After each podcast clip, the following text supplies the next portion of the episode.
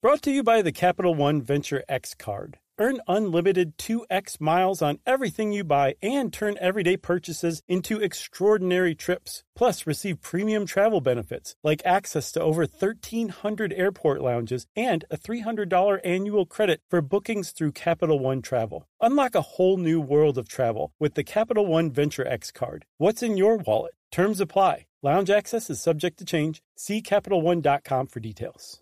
Hey everyone, the national sales event is on at your Toyota dealer, making now the perfect time to get a great deal on a dependable new truck like a rugged half ton Tundra, combining raw capability with premium comfort and advanced tech to fuel your wildest adventures. Or check out the fully redesigned Tacoma, delivering trail dominating power and captivating style. The new Tacoma was born to make your off roading dreams come true. Check out more national sales event deals when you visit buyatoyota.com. Toyota, let's go places.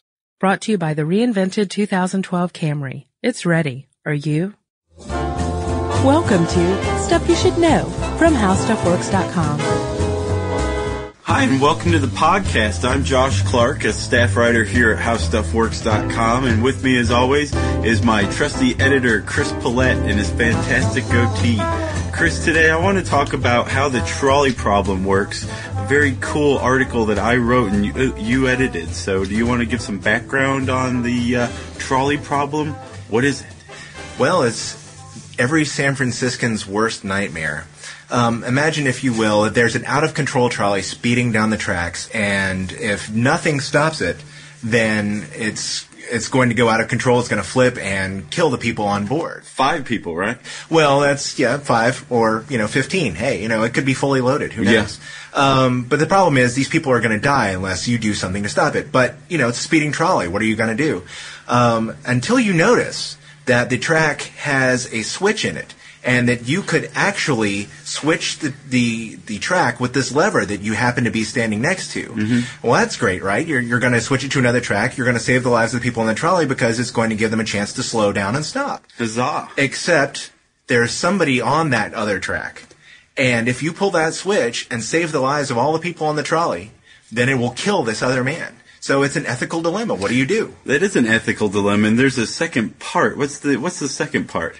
Well, the second part is, is is this: there is no switch. There is just one track with an out of control trolley and several people on it who are going to die unless you do something. Um, next to you stands a a person. Um, you know, probably not. Uh, a, a diminutive person. It would have to be somebody big enough to stop a trolley. But if you push them on top, on in front of the trolley onto the tracks, then you could stop the, the trolley and, and, you know, by slowing it down, but obviously, you know, the trolley would run over this person and kill them. Dead as a doornail. Yeah. Dead as so, Cisco. So what do you do? Do you sacrifice one life for many? That is a uh, an excellent question, and it's one that's been plaguing people since it was first produced in the uh, '60s. Um, this this philosophical problem it, it it shows the distinction between allowing to die, which is you know pulling that lever uh, and sending the, the man on the auxiliary track to his death and actually actively killing somebody, which is pushing the less than diminutive man in front of the trolley. Um, how, what would you do, Chris? You personally, would you pull the lever?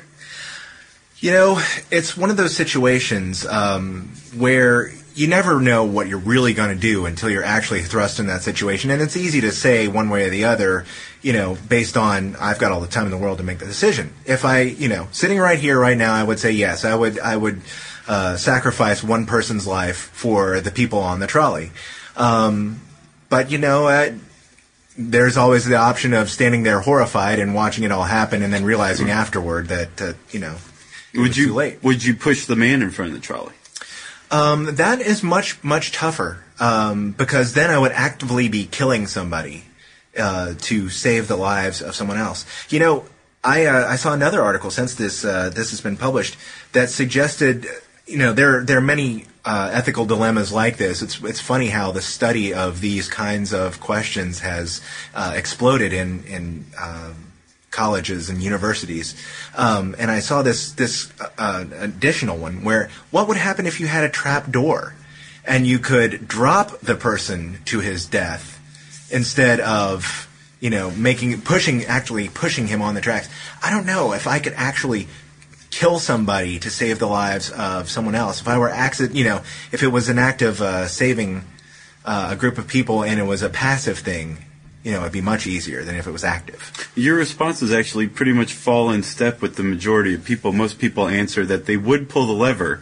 Uh, ergo, they are okay with dispatching someone to their death as long as they don't have to get their hands dirty. Most people draw the line at pushing the uh, large man in front of the trolley.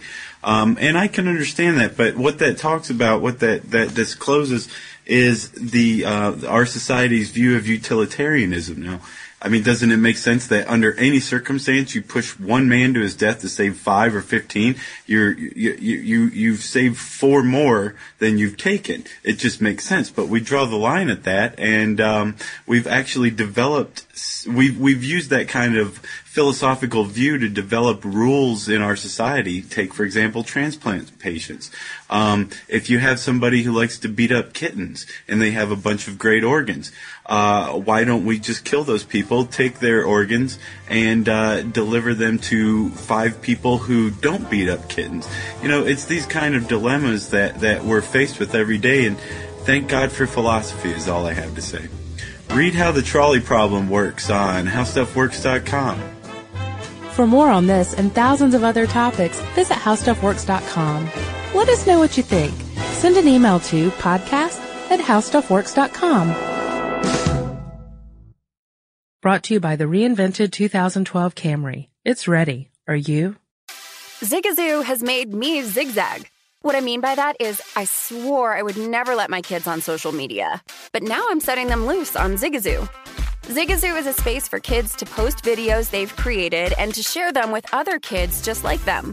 Videos that are moderated by actual people. And since there are no comments or messaging, you don't have to worry about social trolling.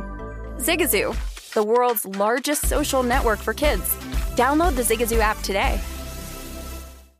Residents at Brightview Senior Living Communities enjoy enhanced possibilities, independence, and choice. Brightview Dulles Corner in Herndon and Brightview, Great Falls, offer vibrant senior independent living, assisted living, and memory care services through various daily programs and cultural events. Chef prepared meals, safety and security, transportation, resort style amenities, and high quality care. Everything you need is here.